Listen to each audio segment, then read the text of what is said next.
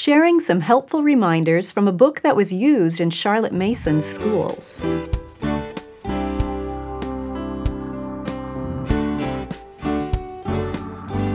Welcome to the Simply Charlotte Mason podcast. I'm Sonya Shafer.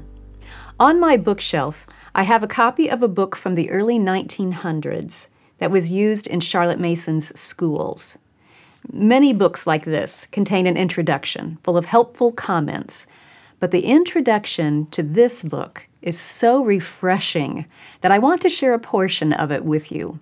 Of course, it stands to reason that the comments would dovetail with Charlotte's philosophy, since she recommended and used this book, but I often find it helpful to read the same ideas put into different words. This little book is a resource for teaching beginning reading and writing. It's called The Happy Reader by E. L. Young. And the introduction is titled Hints to Young Teachers. Now, even though these comments are addressed specifically to teachers who are dealing with beginning reading, I think they contain timeless Charlotte Mason wisdom that would be good for all of us to be reminded of, young or old, new or veteran homeschooler. Here's the paragraph I want to share with you.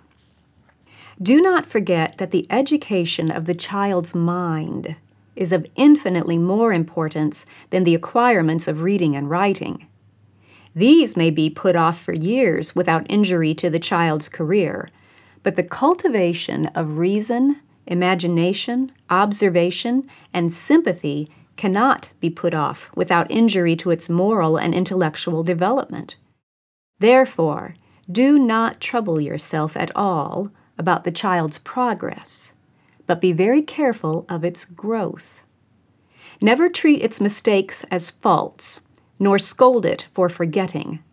But if it appears dull or inattentive, revise your own method and redouble your efforts to interest it. Haphazard methods, hurry and worry, are the worst enemies of progress. But give the child a logical method and sympathetic attention, and it cannot fail to make as much progress as its intelligence is capable of. There's a lot of wisdom packed into that one paragraph. But let me just point out three key ideas that stood out to me. First, education is more important than acquirements. It's easy to think that those two concepts are equal education and acquirements or skills. But Charlotte would remind us that it cannot be too often said that information is not education. School Education, page 169. Acquiring facts or skills is not true education. Yet it's easy for us to forget that truth when we are surrounded by requirements and tests and checklists that all focus on how many academic facts and skills our students have acquired. We need to remember that the function of education is not to give technical skill, but to develop a person. Philosophy of Education, page 147.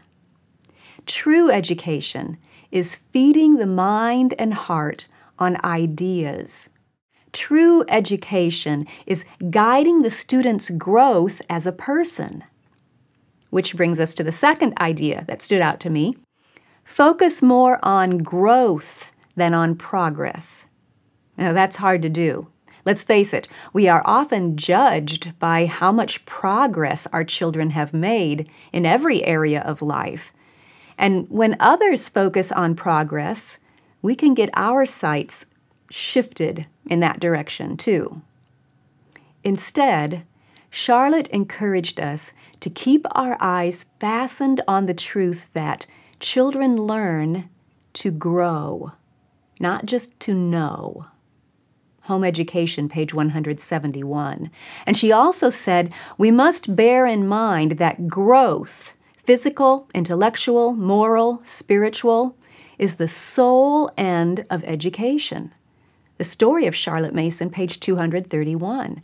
Are we focusing on growth or on progress? How do we know? Well, I think one way we can tell where we are focusing is whether we fret at the pace at which our children are learning.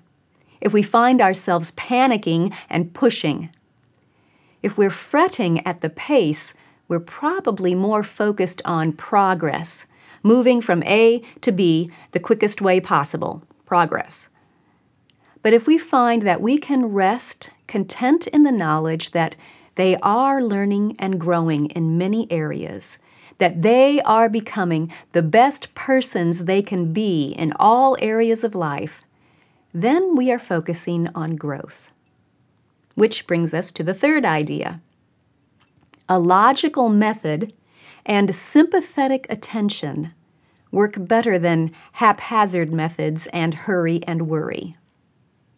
Rather than running hither and yon, switching curriculum every few months, and losing sleep over where Johnny should be in his math book or Susie should be in her reading skills, sometimes we simply need to be perceptive and patient. The Charlotte Mason method works. We can trust it. And because it is a method rather than a rigid system, we can tweak it as needed to fit our individual children and situations. In other words, we can teach the child, not the curriculum. We are not tied to any particular set of lesson plans, any contrived timetable, or even any specific books. We are free to apply Charlotte's wonderful methods spread an appetizing feast of ideas, and encourage each child to partake and grow as the unique person that he or she is. The key is to be faithful. Keep feeding each child's mind and heart. Keep encouraging growth in each individual. Keep developing the whole person. In other words, keep educating. It's quite a collection of wise ideas from these hints to teachers. If you enjoyed this podcast, be sure to subscribe through iTunes, Google Play, YouTube, Facebook, Instagram, or your favorite podcast app so you don't miss an episode. You can also subscribe to the audio version or read the blog post on our website at simplycharlottemason.com. All of those links will be in the show notes. Thanks for joining me. I'll see you next time.